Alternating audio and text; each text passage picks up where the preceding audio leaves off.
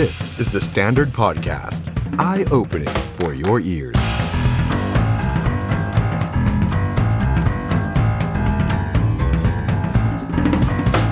สวัสดีครับ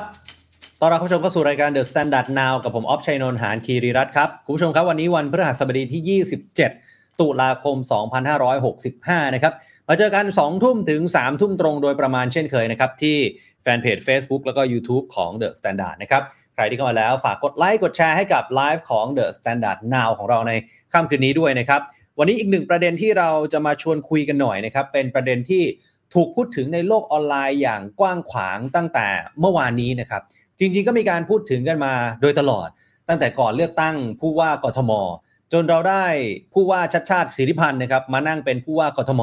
ก็มีเสียงพูดคุยเรื่องนี้เยอะแยะมากมายนะครับบางคนก็เฝ้ารอว่าตกลงแล้วเนี่ยอาจารย์ชัดชาติจะ จัดการหรือว่าแก้ปัญหาเรื่องของรถไฟฟ้าได้หรือไม่นะครับขณะเดียวกันครับฝ่ายที่ไม่ได้เลือกอาจารย์ชัดชาติมานะครับหรือว่าอาจจะเป็นฝ่ายชังเนี่ยก็จ้องจับผิดอยู่นะครับว่าเอ๊ะตกลงแล้วเนี่ยอาจารย์ชัดชาติจะเคลียร์ปัญหาได้หรือเปล่า จะทำได้ตามที่พูดเอาไว้หรือไม่นะครับทีนี้มันก็เป็นประเด็นมานะครับที่ทำให้วันนี้เราต้องมาพูดคุยกันนะครับแต่ว่าเดี๋ยวก่อนที่เราจะไปพบกับแขกรับเชิญของเราในค่ำคืนนี้เนี่ยผมก็จะเกริ่นคร่าว ๆ ถึงที่มาที่ไป ว่าทำไมวันนี้เราถึงต้องมาคุยกันในประเด็นของรถไฟฟ้าสายสีเขียว โดยเฉพาะส่วนต่อขยายนะครับเดี๋ยวสักครู่ครับเราจะได้พบกับแขกรับเชิญ 2 ท่านด้วยกันนะครับนั่นก็คือรองผู้ว่ากทมครับรองศาสตราจารย์ดร วิษณุทรัพย์สมพล และหนึ่งคนครับคือประธานคณะทำงานยุทธศาสตร์กทมพักก้าวไกล คุณวิโรธลักษณะอดิศรนะครับมีข่าวว่าสกพักก้าวไกลเนี่ยดูเหมือนว่าจะไม่ค่อยโอเค กับผู้ว่าชัดชาติแล้วจริงหรือไม่นะครับ เดี๋ยวจะได้มา ขยายทุกประเด็นกันนะครับใครที่เข้ามาแล้วฝากกดไลค์กดแชร์แล้วก็กดติดตามให้กับเราด้วยนะครับ สวัสดีครับคุณขวัญฤดี คุณลิตเติ้ลเบิร์ดคุณขวัญอ่าคุณอเนกนะครับ คุณสมใจ คุณลุงยอคุณชัยชนะ คุณไข่มุก คุณสนิท คุณหนูเล็ก คุณธราเทพ คุณอำนวย คุณพิษเสถียรคุณครอสนะครับสวัสดีทุกท่านเลยนะครับใครที่เข้ามาก็อะพิมพ์ข้อความพิมพ์คอมเมนต์มาคุยกันได้ ภาพเสียงชัดเจนไหมครับ ถ้าชัดเจนก็ส่งข้อความมาบอกเราหน่อยละกันนะครับเอาละครับก่อนที่เราจะไปพบกับแขกรับเชิญของเราในค่ำคืนนี้ ผมขออนุญาตเล่าข่าวที่มาที่ไปก่อนว่า มันเกิดอะไรขึ้นครับไอประเด็นรถไฟฟ้าที่ก่อนหน้านี้บางคนอาจจะบอกว่ามันเข้าใจยากรายละเอียดมันเยอะนะครับ ซึ่งผมคงไม่ไปลงรายละเอียดหรือว่าอธิบายอะไรอีกแล้วนะครับ ย้อนกลับไปดูใน EP เก่าๆได้นะครับ เราเคยคุยกันไปแล้วนะครับ มีคลิปจากรายการ Key Message ก็เคยอธิบายไปแล้วนะครับ เรื่องของรถไฟฟ้านะว่า เออไอที่เขาดราม่ากันเนี่ยที่มันไม่จบไม่สิ้นที่มันเป็นปัญหาเป็นหนี้ของกทมอยู่เนี่ยมันมันเกิดอะไรขึ้นบ้างนะครับ แต่ว่าผมจะมาอัปเดตเฉพาะส่วนที่วันนี้เราจะมาคุยกัน สืบเนื่องมาจากคุณชัดชาติสิทธิพันธ์ครับผู้ว่ากทมได้นำเสนอที่ประชุมสภากรุงเทพมหานครนะครับเพื่อขอความเห็นเกี่ยวกับการต่อสัญญาสัมปทาน รถไฟฟ้าสายสีเขียว มี 2 ประเด็นหลักๆ ครับ 1. ขอความเห็นพิจารณาการจัดเก็บค่าโดยสารรถไฟฟ้าสายสีเขียว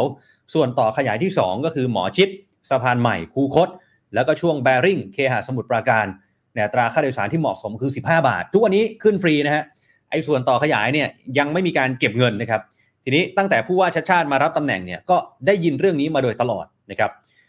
แล้วก็เรื่องที่2ครับยัตติขอรับความเห็นจากสภากทม เรื่องการดำเนินการโครงการรถไฟฟ้าสายสีเขียว โดยมีรายละเอียดคือไม่เห็นด้วย กับการต่อสัญญาสัมปทานตามคำสั่งของหัวหน้าคอสช ที่3ทับ2562 โดยเห็นด้วยให้นำสัมปทานนั้นมาจัดประมูล ตามพรบการให้เอกชนร่วมลงทุน ในกิจการของรัฐปี 62 พร้อมเสนอให้รัฐบาลนั่นแหละฮะที่ต้องเข้ามารับภาระค่างานก่อสร้างส่วนต่อขยาย วงเงิน 58,000 ล้านบาท เหมือนกับโครงการอื่นๆ ของรัฐบาล นี่คือ 2 เรื่องที่ผู้ว่าเนี่ยขอความเห็นในสภากทม แต่จนแล้วจนรอดกลายเป็นว่าสภาล่มฮะสภาล่มเกิดจากอะไร เริ่มจากคุณสวัยโชติกะสุภาสกเขตราชบูรณะพักไทยสร้างไทย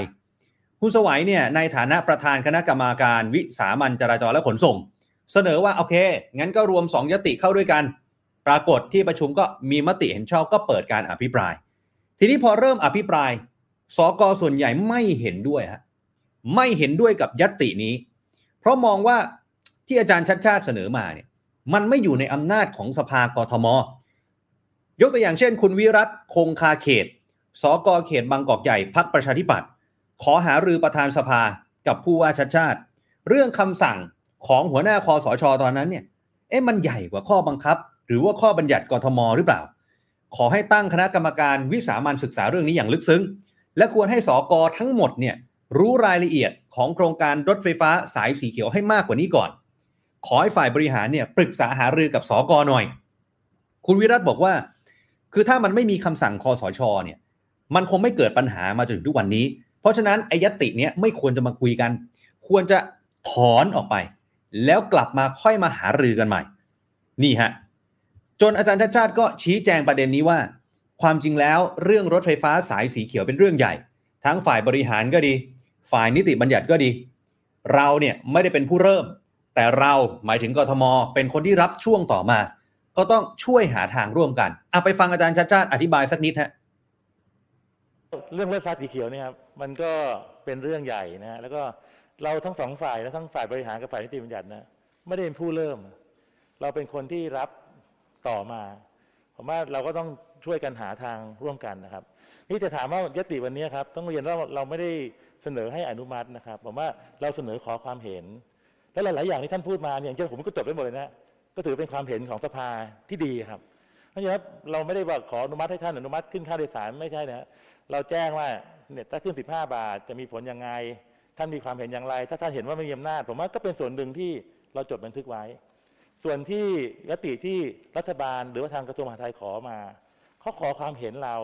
ว่าเห็นยังไงกับเรื่องที่อยู่ในคอรมอตอนนี้ เขาถามเลยว่าทางสภากับทางผู้บริหารเห็นอย่างไร เราเห็นอย่างไรเราก็ตอบเข้าไปครับนั้นเราไม่ได้เราไม่ได้ให้เราลงมติหรือว่าใช้อำนาจอะไร ผมว่าเป็นเรื่องความเห็นซึ่งเราเป็นตัวแทนประชาชน ถามว่าถ้าเราไม่พูด แล้วประชาชนก็จะพูดผ่านใครถ้าผมว่าจริงแล้วเรื่องวันนี้ที่ขอยติเนี่ยครับไม่ได้ไม่ได้ว่าขอพิจารณาอนุมัติ ขอความเห็นท่านแล้วผมว่าหลายๆอย่างที่ท่านพูดครับ ผมก็เคารพแล้วก็เป็นสิ่งความเห็นที่ดีครับ ที่แต่หลายท่านได้พูดมาแล้วที่เราก็จดไปแล้วฮะนั่นคือสิ่งที่อยากได้ยินนะครับ แล้วก็ไม่ได้ผมใจผมเนี่ยผมคิดว่าเราไม่ได้ไปผิดอำนาจอะไร เพราะว่าถ้าท่านบอกว่าผิดกฎหมายก็เป็นความเห็นที่ท่าน เราก็ต้องบันทึกไว้ แล้วผมว่าเรื่องนี้ไม่ได้จบแค่นี้อีกยาวครับเนี่ยฮะก็กลายเป็นประเด็นนะครับที่ถูกพูดถึงอย่างมากในช่วงวันสองวันที่ผ่านมานะครับขณะเดียวกันครับทางคุณพีรพลกนกวลัยครับสกเขตพญาไทพักก้าวไกล ก็บอกว่าสิ่งที่เรากำลังพิจารณากันอยู่เนี่ยยติทั้งสองของฝ่ายบริหารเนี่ย มันเป็นประเด็นที่เกี่ยวข้องกับข้อกฎหมายนะอยากให้ประธานสภากทมเนี่ยดูข้อกฎหมายในคำสั่งคอสชที่3ทับ62 ว่าเออ ต้องไปดูให้มันดีก่อนนะ ประเด็นตรงนี้น่าสนใจครับ อยากชวนผู้ชมมาคุยกันมาดูกันสักหน่อยหนึ่งก่อนที่จะไปพบกับแขกรับเชิญของเรานะฮะเพราะว่ามันเกี่ยวข้องกับการแก้ปัญหารถไฟฟ้าสายสีเขียวโดยตรง ไปกลางดูครับคำสั่งข้อที่2เนี่ยเขาบอกไว้ว่า ให้กทมดำเนินการจ้างผู้ประกอบการเอกชน เพื่อติดตั้งระบบรถไฟฟ้า และบริหารจัดการเดินรถส่วนต่อขยายที่ 2 ให้แล้วเสร็จโดยเร็ว เพื่อแก้ปัญหาการจราจร และบรรเทาความเดือดร้อนของประชาชน โดยคำนึงถึงการให้ประชาชนได้ใช้บริการรถไฟฟ้าโดยเร็วบลาบลาบลาบลาเพื่อเชื่อมต่อระบบรถไฟฟ้ากับโครงการรถไฟฟ้าสายสีเขียว และโครงการส่วนต่อขยายที่ 1 ไอประเด็นตรงเนี้ยคุณผู้ชม คุณพีรพลมองว่ากทมเนี่ยยังไม่มีงบประมาณ ถ้าจะให้จ้างเลยเนี่ย มันก็จะผิดปกติ แต่ประเด็นการว่าจ้างนี้ก็ยังเป็นที่สงสัยนะฮะว่าอะแล้วทำไมจึงมีการจ้างเดินรถในส่วนต่อขยายที่ 1 และส่วนต่อขยายที่ 2 ยาวไปจนถึงปี 85ทำไมไม่ทำให้จบพร้อมกันกับส่วนแรกในปี 72 จริง ๆ เรื่องนี้คุยกันมาตั้งแต่ก่อนเลือกตั้งผู้ว่าแล้วนะฮะจนถึงตอนนี้ ทีนี้ประเด็นนี้ก็ถูกโยงไปว่าเอ๊ะเป็นเป็นส่วนหนึ่งในเงื่อนไขที่จะต่อสัมปทานรถไฟฟ้าสายสีเขียวหรือไม่อย่างไร ไปดูคำสั่งส่วนที่ 3 ระบุไว้ว่าเพื่อให้โครงการรถไฟฟ้าสายสีเขียว โครงการส่วนต่อขยายที่ 1 และโครงการส่วนต่อขยายที่ 2 สามารถเดินรถแบบต่อเนื่องเป็นโครงข่ายเดียวกัน รวมถึงอัตราค่าโดยสารเป็นไปอย่างเหมาะสม ให้กระทรวงมหาดไทยเนี่ยแต่งตั้งคณะกรรมการขึ้นมา มีปลัดมหาดไทยเป็นประธาน ปลัดกระทรวงการคลัง ผู้อำนวยการก็มีคนต่างๆตำแหน่งเยอะแยะมากมายนะครับ แล้วก็มีปลัดกทมด้วย ประเด็นเนี้ยคุณผู้ชมครับ น่าสนใจมาก คือคณะกรรมการเหล่านี้มีอำนาจในการกำหนดอัตราค่าโดยสารในส่วนต่อขยาย ไม่มีผู้ว่ากทมนะฮะในคณะกรรมการเนี่ยไม่มีผู้ว่ากทมนะครับขณะที่ปัจจุบันเนี่ยกทมสนับสนุนการเดินรถดังกล่าวร้อยเปอร์เซ็นแปลว่าอะไร มันก็มีค่าใช้จ่ายอย่างต่อเนื่อง แล้วก่อนหน้านี้กรุงเทพธนาคมได้เรียกเก็บหนี้ทั้งส่วนต่อขยายที่ 1 และ 2 ในหลายช่วง รวมแล้วในประมาณ 30,000 กว่าล้านบาท แต่นี่เป็นเพียงส่วนของกทม กับกรุงเทพธนาคมนะยังมีส่วนที่เอกชนเป็นเจ้าหนี้อีกนะครับเรื่องราวของกรุงเทพธนาคมเนี่ยไปย้อนดูใน EP เก่าๆได้นะครับคุณผู้ชมครับ ดังนั้นตอนนี้ตัวเลขนี่มันเพิ่มสูงขึ้นเรื่อยๆ ผู้ว่าชัดชาติก็เลยมีความคิดว่างั้นต้องรีบกำหนดอัตราค่าโดยสารไอ้ส่วนต่อขยายเนี่ยโดยเร็วที่สุด ก็เลยปิ้งออกมาที่ 15 บาท ขณะที่ส่วนต่อขยายที่2ครับไม่มีการบรรจุค่าจ้างเดินรถอยู่ในงบประมาณรายจ่ายประจำปีของกทม ดังนั้นสภากทมไม่ทราบเรื่องทำให้กทมก็จ่ายหนี้ให้กับกรุงเทพธนาคมไม่ได้ ย้อนกลับไป เรามีรายชื่อคณะกรรมการที่กำหนดอัตราค่าโดยสาร และปล่อยเดินรถฟรีจนมันเป็นหนี้มาจนถึงทุกวันนี้ รายชื่อที่น่าสนใจ คือดอกจันข้อที่ 9 ศาสตราจารย์ สุชัชวี สุวรรณสวัสดิ์ผู้ทรงคุณวุฒิด้านระบบรถไฟฟ้า นี่ฮะ หลายคนก็ตั้งคำถามไปถึงดรเออยากจะรู้ความเห็นของดรเอเหมือนกันว่าเอ๊ะตอนนั้นเนี่ยมันเกิดอะไรขึ้น จริง ๆ วันนี้ทีมข่าวของเรานะครับทีมงานของเราก็พยายามติดต่อดรเอนะฮะมาร่วมพูดคุยกันในรายการแต่ว่าน่าเสียดายนะครับดรเอไม่สะดวกนะครับอยู่ต่างประเทศ ก็ไม่เป็นไรเดี๋ยวรอดรเอกลับมาเมืองไทยคงมีโอกาสได้เรียนเชิญมาพูดคุยกันนะครับเพราะว่าปกติที่ผ่านมาเนี่ยดรเอก็ก็ยินดีที่จะมาพูดคุยกับเราอยู่แล้วนะครับ อย่างไรก็ตามครับการหารือดังกล่าวเมื่อวานนี้นะ สุดท้ายเนี่ยนำมาสู่การถอนยติออกไป คือมีสอกอหลายคน มองว่ามันผิด มันผิดกฎเนื่องจากเป็นการเสนอยติ แล้วต้องมีการลงยติ แทนที่จะเสนอในหัวข้อปรึกษาหารือ ดังนั้นคุณพีรพลก็เลยมองว่ามันไม่ใช่อำนาจของกทม ถ้าจะพิจารณาต่อขอไม่ร่วมประชุม สุดท้ายครับ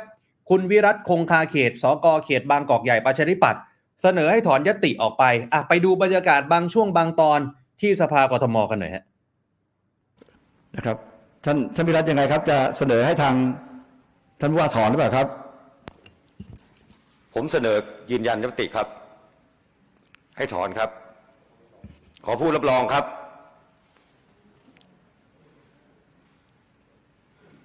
ครับผู้ต้องถูกต้องนะครับครับ ถ้าเสนอยตินะครับขึ้นมาเป็นยติซ้อนยติที่กำลังพิจารณาอยู่นะครับ ตามข้อบังคับนี่ฮะกลายเป็นว่าสภากทม ล่มเป็นครั้งแรกครับ ปัดตกยติของผู้ว่าชัดชาตินำมาสู่ประเด็นต่างๆ มากมาย บางคนก็ว่าเป็นประเด็นดราม่าฝ่ายตรงกันข้ามกับผู้ว่าชัดชาติก็จ้องอยู่เหมือนกัน ว่าตกลงแล้วเนี่ยผู้ว่าจะโยนเรื่องนี้กลับไปให้รัฐบาลหรือเปล่า แล้วทำไมตอนหาเสียงถึงพูดอะไรไว้ต่างๆ นานา เป็นประเด็นที่ต้องมาคลี่คลาย มาขยายกันหน่อยครับ กับท่านแรกในวันนี้ครับ คุณวิโรธลักษณะอดิศรครับ ประธานคณะทำงานยุทธศาสตร์กรุงเทพมหานครพักก้าวไกลครับ คุณวิโรธสวัสดีครับ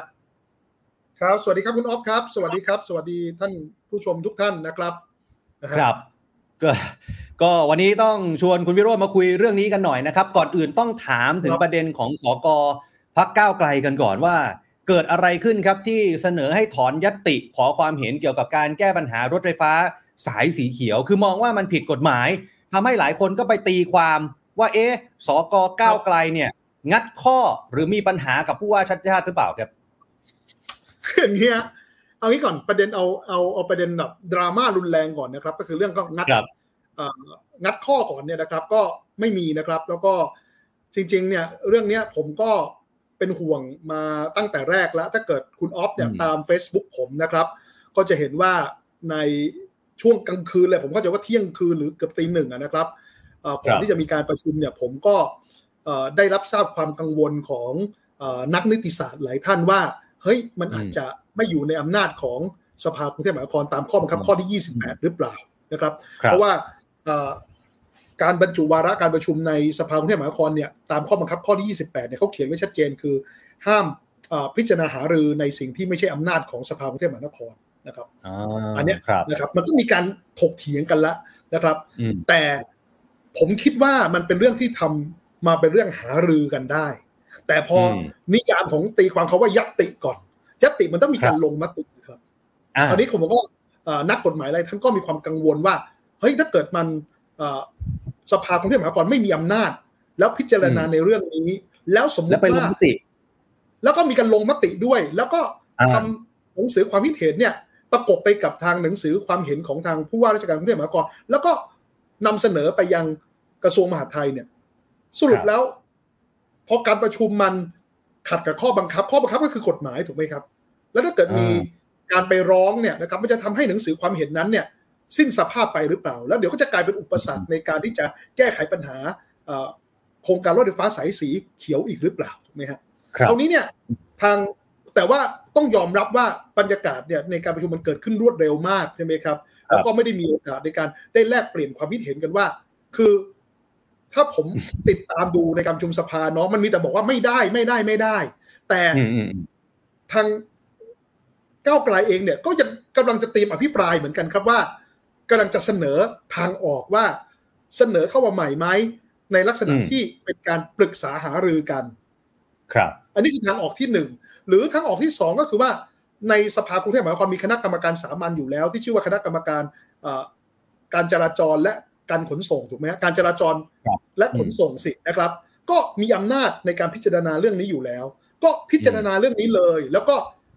นำรายงานที่พิจารณาแล้วเนี่ยมาขอความเห็นชอบนะครับ จากสภากรุงเทพมหานคร ถ้าเกิดสภาเห็นชอบมีการแก้ไขปรับแก้เพิ่มเติมอะไรจนเป็นที่แล้วเสร็จแล้ว ก็ส่งรายงานฉบับนั้นให้กับทางเอ่อผู้ว่าราชการกรุงเทพมหานครหรือฝ่ายบริหาร มันก็ได้อีกทางหนึ่งเหมือนกัน เพียงแต่ว่าบรรยากาศในการประชุมเนี่ย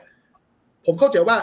ประชาชนหลายคนก็มีข้อสงสัยและอาจจะรู้สึกไม่สบายใจ เพราะว่ามันมีแต่อืมบริบทที่บอกว่ามันไม่ได้นะ มันทำไม่ได้นะ แต่มันไม่มีเหมืเวอนงัดทีกันในการคุยว่าทางออกจะทำอย่างไรถูกไหมแต่ถ้าเกิดเราอืมเราเปิดเวลาพูดคุยกันสักนิดนึงเนี่ย พอเราเห็นทางครับออกมันก็จะคลี่คลายความกังวลระหว่างทุก ๆ ฝ่ายลงไปนะครับครับครับแต่คุณวิโรธครับบางท่านเขาก็มองว่าโอเคการถอนยัตติออกไปเนี่ยมันก็มีเหตุผลนะอย่างที่คุณวิโรธว่าไว้หรือว่าอย่างที่สกก้าวไกลท่านว่าไว้นะฮะแต่ว่าบางคนก็บอกว่าเอ๊ะผู้ว่าแค่ขอความเห็นก็ไม่น่าจะผิดอะไร เพราะว่าบางท่านก็มองว่าในอดีตเนี่ยก็เคยมีการเสนอยติเพื่อหารือ ตรงนี้คุณวิโรธคิดเห็นยังไงฮะ คืออย่างนี้ครับ คือถ้าเกิดการบรรจุวาระเป็นการหารือก็บรรจุวาระเป็นการหารือครับ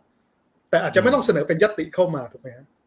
อืมอืมอ่ามันก็จะมีเรื่องของอ่าข้อกฎหมายแหละครับนะฮะก็คือครับหลายท่านก็ติติงว่าหลายท่านก็ติงมาหรือจริงๆไม่ได้ติติงคือกังวลว่า ก็เสนอเป็นวาระในการขอหารือ แต่ไม่ใช่ครับเสนอเป็นยติ เพราะก็คือเป็นยติปุ๊บมันอาจจะต้องนำมาซึ่งการลงมติไงครับ ใช่ไหมครับอืมอืมแล้วทางนี้มันก็มีความกังวลว่า ถ้ามีการประชุมกันแล้ว ผมคิดว่าสก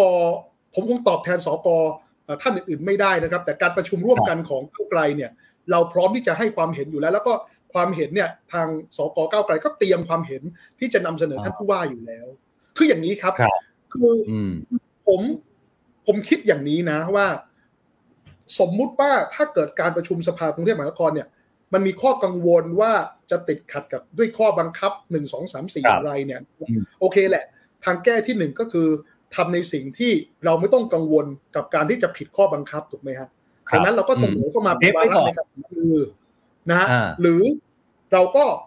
ใช้คณะกรรมการสามัญที่ชื่อคณะกรรมการอ่าการจราจรและขนส่งเนี่ยในการพิจารณาแล้วก็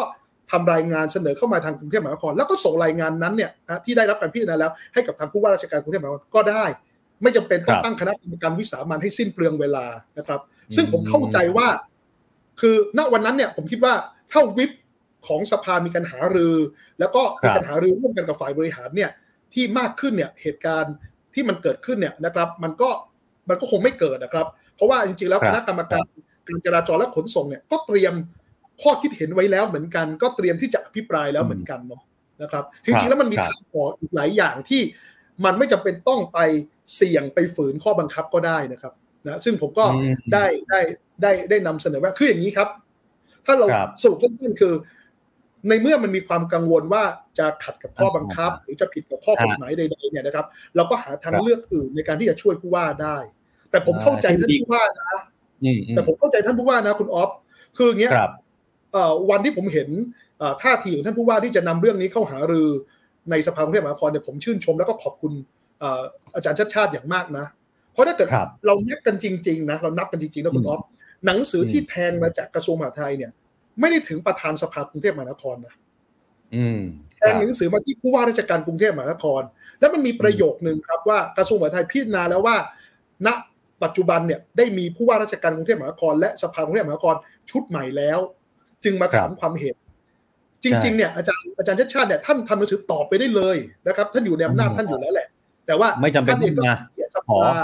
แล้วก็อยากจะขอความเห็นร่วมกันจากสภาด้วยนะครับ ผมผมครับขอบคุณอาจารย์ชาติชาติมากๆนะครับ เพียงแต่ว่าพอมันอืมมีความกังวลว่า อาจจะไม่ได้อยู่ในอำนาจของสภานะครับนะฮะครับมันก็มันก็เลยทางออกมาเลยดูแล้ว มึนๆงงๆแบบเนี้ยมันจบแบบเหมือนกับว่า มันไม่สุดอะคุณออฟถ้าเกิดครับเราคุยกันสักนิดว่า อาจารย์ชาติชาติครับ มันมีความกังวลว่ามันจะเป็นอย่างนี้ เราเสนอใหม่มาเป็นแบบนี้ไหมคือ คือถ้าเกิดเราและมีการพูดว่าไม่ได้แต่เรามีทางออกแบบนี้ มันก็จะอ่าอะไรเขาเรียกอะไรมันก็จะไปกันได้อะนึกภาพไหมฮะอ๋อคือเอาเอาอย่างนี้ตั้งแต่มีประเด็นมาเนี่ย ผมผมไม่แน่ใจว่าตัวคุณวิโรธได้คุยกับตัวสกพักก้าวไกลบ้างหรือยังฮะหรือแม้กระทั่งตัวสกเอง หรือคุณวิโรธเองเนี่ยมีการยกคงยกหูหาอาจารย์ชาติชาติบ้างหรือยังฮะจริง ๆ แล้ว ผมได้คุยกับทีมงานอาจารย์ชัดชาติแล้วกันครับ แต่ขออนุญาตรักษามารยาทคือ คือคือได้ครับขอไม่คือจริง ๆ แล้วเนี่ยอืมจากข่าวที่บอกมีความขัดแย้งกันเนี่ยผมยืนยันว่าไม่มีเลยนะครับ เพราะยังอ่าคุยกันอยู่เลยว่า แล้วเราจะหารือเพื่อแก้ปัญหานี้ร่วมกันอย่างไรนะครับ คือในเมื่อความกังวลคือก็ต้องยอมรับเขาว่าในเรื่องของข้อบังคับข้อที่ 28 เนี่ยนะครับ มันก็ครับอาจจะเราก็มีความกังวลว่าเอ้ยมันอาจจะไม่ได้อยู่ในอำนาจของกตสภาอืมกทมหรือเปล่า แต่เราก็จะมีกลไกอีกหลายอย่างถูกไหมฮะในการพิจารณาได้ถูกไหมครับอันนี้ครับ ตรงเนี้ยผมว่ามันก็คลี่คลายก็ได้ตามที่ผมได้อ่าอืมอ่าอืมอืมเล่าให้ฟังในเบื้องต้นแล้วนะครับ ซึ่งครับมันก็ไม่ได้มีความขัดแย้งอะไรนะครับ อืมอ่าแต่ว่ามีบางท่านอย่างนี้คุณวิโรธบางท่านเขาตีความไปถึงขนาดที่ว่า มีช่วงหนึ่งที่คุณพีรพลสกก้าวไกลเนี่ยมองว่า คือมันไม่ใช่หน้าที่ของกทมใช่ไหมฮะในการมาแก้เรื่องของรถไฟฟ้าสายสีเขียวอะไรอย่างเงี้ยแต่ว่าบางคนเขาก็จับโยงไปว่าเอ๊ะก่อนเลือกตั้งเนี่ยก้าวไกลก็มีนโยบายแก้เรื่องนี้พร้อมชนนายทุนด้วยหรือเปล่า อันนี้คุณอือฮึวิโรธว่าไงฮะ ก็ยังแก้อยู่ดีครับคืออย่างนี้ครับ สาระสำคัญเนี่ยผมคิดว่าอย่างนี้ก่อนสาระสำคัญที่ทางคุณพิรพลเนี่ย ได้อภิปรายไว้แล้วมันมีเรื่องหนึ่งที่สำคัญมากๆนะครับ คือ แล้วก็สื่อก็อาจจะยังไม่ได้จับประเด็น แต่ผมจับประเด็นเรื่องนี้แล้วก็สำคัญมากนะ แล้วครัผบมว่าเป็นเรื่องที่สำคัญคือ คู่สัญญาของ BTSC เนี่ย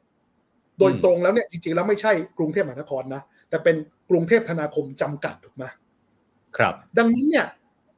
เราก็ต้องคิดอย่างนี้ครับว่า ถ้าเกิดปัญหาเนี่ยมันเกิดจากมันก็ต้องพิจารณารายละเอียดว่าสัญญาระหว่างกรุงเทพธนาคมกับ BTSC เนี่ยมันมีตรงไหนที่มันขัดกับหลักธรรมาภิบาลหรือเปล่า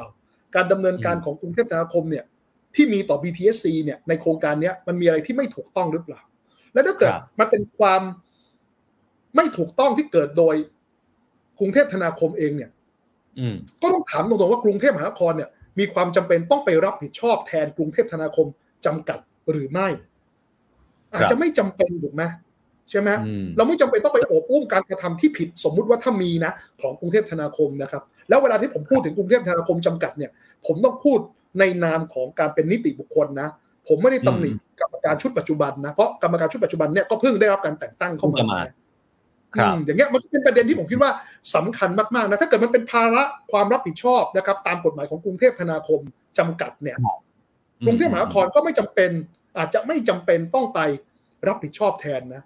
ดังนั้นเนี่ยอ๋อเหตุผลตรงนี้เนี่ยหลายคนจึงบอกว่าควรจะต้องนำเอาสัญญาที่ทำระหว่างกรุงเทพธนาคมกับ PTSC เนี่ยเข้ามาเปิดเผยด้วยในส่วนที่เปิดเผยได้ เพื่อพิจารณาว่าเฮ้ยกรุงเทพมหานครเข้าไปรับรองนะสัญญาตัวนี้หรือไปค้ำประกันให้กับกรุงเทพธนาคมหรือไม่ถูกไหมอืมอะตรงเนี้ยมันก็ต้องดูในรายละเอียดถูกไหมซึ่งไอ้ประเด็นเนี้ยที่ทางคุณพีรพลว่าไว้เนี่ยถ้าเราพิจารณาดีๆเนี่ย มันเป็นรายละเอียดที่ให้ข้อเสนอแนะกับทางผู้ว่าราชการกรุงเทพมหานครนะเหมือนกับกำลังจะบอกทางอาจารย์ชาติชาติว่าอาจารย์ครับตกลงแล้วมันเป็นปัญหาของกรุงเทพมหานครหรือเป็นปัญหาของกรุงเทพธนาคมจำกัดกันแน่อ่าเห็นไหมอ่าอ่าใช่ไหมฮะแต่เหนือครับเหนือสิ่งอื่นใดเนี่ย ถ้าเราติดตามการอภิปรายมันก็มีเรื่องที่เราต้องคิดต่ออีกนะฮะจากคำสั่งกสชที่สามทับห้าหกสองถูกไหมผมอ่าชี้ชวนให้มาดูข้อที่ห้าครับ ครับออฟคือคืออคือคือ ไอไอที่เราสงสัยเนี่ยผมตีความกับ ผมตีความนี้กับข้อที่ห้านะครับอืมผมตีความว่าถ้าเกิดการภารกิจของคณะกรรมการดำเนินโครงการรถไฟฟ้าสายสีเขียวเนี่ยไม่แล้วเสร็จเนี่ยนะครับก็คือเรื่องของการว่าจ้างผู้ว่าจ้างการเดินรถต่างๆเนี่ยนะครับ ในข้อที่ห้าเนี่ยก็คือจะให้ยุติการดำเนินการใช่ไหมครับครัใช่บไหมแล้วก็ให้กระทรวงนี่ใช่มหาดไทยเนี่ยใช่ไหมฮะให้ยุติการดำเนินการและให้กระทรวงมหาดไทยเนี่ยนะครับหาแนวทางอื่นใช่ไหมครับในการอืมดำเนินโครงการรถไฟฟ้าสายสีเขียวถูกไหม ดังนั้นเนี่ยแม้ว่าคำสั่งนี้ยังไม่ถูกยกเลิกนะครับคอสชฉบับเนี้ยยังไม่ถูกยกเลิก แต่ผมถือว่าภารกิจของคณะกรรมการชุดเนี้ยมันสิ้นไปละนี่จึงเป็นเหตุผลครับที่ทางรัฐมนตรีว่าการกระทรวงมหาดไทยเนี่ยทำหนังสือถามความเห็นมายังผู้ว่าราชการกรุงเทพมหานคร เพราะรัฐมนตรีว่าการกระทรวงมหาดไทยกำลังทำตามข้อ5ครับคือกำลังหาแนวทางอื่นในการบริหารจัดการโครงการรถไฟฟ้าสายสีเขียวอยู่ครับคดัรังบนั้นอีกดังนั้นดังนั้นอีกข้อกำหนดว่าอยู่ในอำนาจผู้ว่าไหมคำตอบคืออยู่ในอำนาจผู้ว่าเลย เพราะว่า รมวมหาดไทยเนี่ยถามความเห็นมาที่ผู้ว่าแล้วนะครับอืมแล้วส่วนผู้ว่าอืมท่านก็ให้เกียรติกับสภากรุงเทพมหานครเท่านั้นเองก็มาถามสภาดังนั้นเนี่ยข้อข้อข้อข้อลังเลว่าเฮ้ยหรือแม้แต่ผู้ว่าอาจจะไม่มีอำนาจอันนี้ผมเคลียร์ตามข้อที่ห้านี้ให้อืมให้ทุกท่านสบายใจนะครับ ครับอ่าครับอะทีทีนี้มามามาดูไอเดียหรือว่าแนวคิดของผู้ว่าชัดชาติที่ออกมาตามข่าวมาโดยตลอด ต้องขออนุญาตมาถามคุณวิโรธบ้างนะครับว่า อย่างที่อาจารย์ชัดชาติเสนอมาเนี่ยทั้งการกำหนดอัตราค่าโดยสารส่วนต่อขยายส่วนที่ 2 15 บาทเนี่ยคือแม้ว่าจะเก็บ 15 บาทเนี่ยมันก็ไม่เพียงพอกับอัตราที่จ้างเดินรถนะฮะแต่ว่าก็เป็นตัวเลขที่เบื้องต้นเนี่ยทางทีมของกทมเขามองว่ามันเหมาะสม ตรงนี้คุณวิโรธคิดเห็นยังไงฮะคือเข้าใจว่าอาจจะต้องเท่าที่ผมดูในรายงานในยติที่เสนอเข้ามานะครับ ก็คือว่าจะต้องการเงินสนับสนุนนะครับหรือเงินอุดหนุนจากกรุงเทพมหานคร เหมือนกันถูกไหมครับเนี่ยครับซึ่งตรงเนี้ยนะครับผมคิดอย่างนี้ที่ถ้าเกิดเราเราดูข้อคิดเห็นของผมนะผมคิดว่ามีการบ้านที่ทางท่านผู้ว่าจะต้องเออทำเพิ่มเติมแหละ แล้วก็คือไม่ใช่ทำเข้ามาเพื่อรายงานสภานะ แต่เปิดเผยกับสาธารณชนเลยคือหนึ่งคือการเปิดเผยรายละเอียดสัญญาที่เปิดเผยได้ระหว่างกรุงเทพธนาคมกับ BTSC ใช่ไหมสองคือเปิดเผยบันทึกการประชุมนะครับ ในส่วนที่เปิดเผยได้เนี่ยของคณะกรรมการไอ้ดำเนินโครงการรถไฟฟ้าสายสีเขียวเนี่ยชุดที่อืมทางอาจารย์สุชาติชวีเนี่ย มีรายชื่อในลำดับที่ 11เมื่อถ้าเกิดผมจำไม่ผิดเนาะผมคิดว่ารายละเอียดในส่วนของข้อเสนอของ BTSC ที่มีการพูดคุยกันในส่วนตรงนั้นเนี่ยผมคิดว่าอาจจะเปิดเผยไม่ได้ แต่ข้อสรุปสุดท้ายแล้วว่าตกลงกันยังไงเนี่ยผมว่าตรงเนี้ยเปิดเผยได้นะ เพราะเป็นภาระที่ประชาชนจะต้องร่วมรับผิดชอบถูกไหมจะบอกเปิดเปิดเผยเลยไม่ได้เนี่ย คงจะฟังไม่ขึ้นแหละ แต่ถ้าเกิดทางอืมท่านผู้ว่ากังวลก็สามารถทำเอ่อหนังสือไปขอความเห็นจาก อายการสูงสุดท่านก็ได้ หรือขอความเห็นจากคณะกรรมการกฤษฎีกาก็ได้ว่าจะเปิดเผยส่วนไหนได้บ้างถูกไหมครับ เพื่อความสบายใจนะครับสองก็คือเรื่องของแผนการชำระหนี้ผมยืนยันนะครับว่า BTSC เนี่ยอยู่ในฐานะเจ้าหนี้และเขาพึงได้รับการชำระหนี้ด้วยถูกไหมเขาไม่ใช่จำเลยถูกไหมครับเขาใช่ครับ ดังนั้นเนี่ยการที่จะสภาจะพิจารณาได้หรือให้ความเห็นได้อย่างอย่างเอ่อสมเหตุสมผลหรือเป็นรูปธรรมเนี่ยหรือจริงๆประชาชนทั่วไปเนยครับที่จะช่วยอาจารย์ชาติชาติเนี่ยช่วยผู้ว่าเนี่ย คิดแก้ปัญหาเนี่ยถ้าเกิดมีแผนการเอ่อชำระหนี้นะครับที่ระบุว่าในแต่ละปีเนี่ยทางกรุงเทพมหานครต้องการเงินอุดหนุนจากทางสภากรุงเทพมหานครเนี่ยนะครับเป็นกี่ล้านบาทกี่พันล้านบาทเนี่ยนะครับซึ่งครับการอุดหนุนเนี่ยเป็นเรื่องปกติอยู่แล้วเพราะว่าบริการขนส่งสาธารณะเราไม่จำเป็นจะต้องเขาเรียกว่าอะไรอะทำกำไรถูกไหมครับอืมถูกไหมฮะเพราะว่าเราต้องการครับบริการประชาชนเป็นหลักแล้วแต่อุดหนุนในงบประมาณที่เหมาะสมใช่ไหมฮะเพราะเราต้องคำนึงถึงคนที่ใช้รถเมย์ต่าง ๆ ด้วยถูกไหม เพราะว่าแผนการชำระหนี้ก็จำเป็น ในกรณีสุดท้ายนะครับ เรื่องที่สามที่ควรต้องทำคืออ่าแผนการเปิดประมูลใหม่อ่าแล้วก็รวมทั้ง เพราะว่าตัวพรบการร่วมทุนระหว่างรัฐและเอกชนเนี่ยนะครับ ในถ้าผมจำไม่ผิดครับมาตรา 49 เนี่ยเขาบอกว่าก่อนที่อายุสัมปทานจะหมดลงนะครับ อย่างน้อย 5 ปีนะครับอย่างน้อย 5 ปีคือจะทำก่อนหน้านั้นก็ได้เนี่ยนะครับครับกรุงเทพมหานครเนี่ยสามารถที่จะทำแผนการเปิดประมูลใหม่ได้นะ แล้วแผนการเปิดประมูลใหม่เนี่ยเราก็จะเห็นตัวเลขนะครับ ประมาณการต่างๆนะครับนะครับ แล้วก็สมมติฐานในการคำนวณต่างๆ เนี่ยเพื่อจะแนะนำมาซึ่งราคากลางเนี่ยที่เหมาะสมได้อืมตรงเนี้ยเราก็จะสังคมเนี่ยนะครับ แล้วก็ผู้รู้ต่างๆ เนี่ยหรือรวมทั้งสภากรุงเทพมหานครจะได้ร่วมกันหารือแล้วก็แสดงความคิดเห็นได้นะครับ ครับ ตรงเนี้ยคือคือถ้า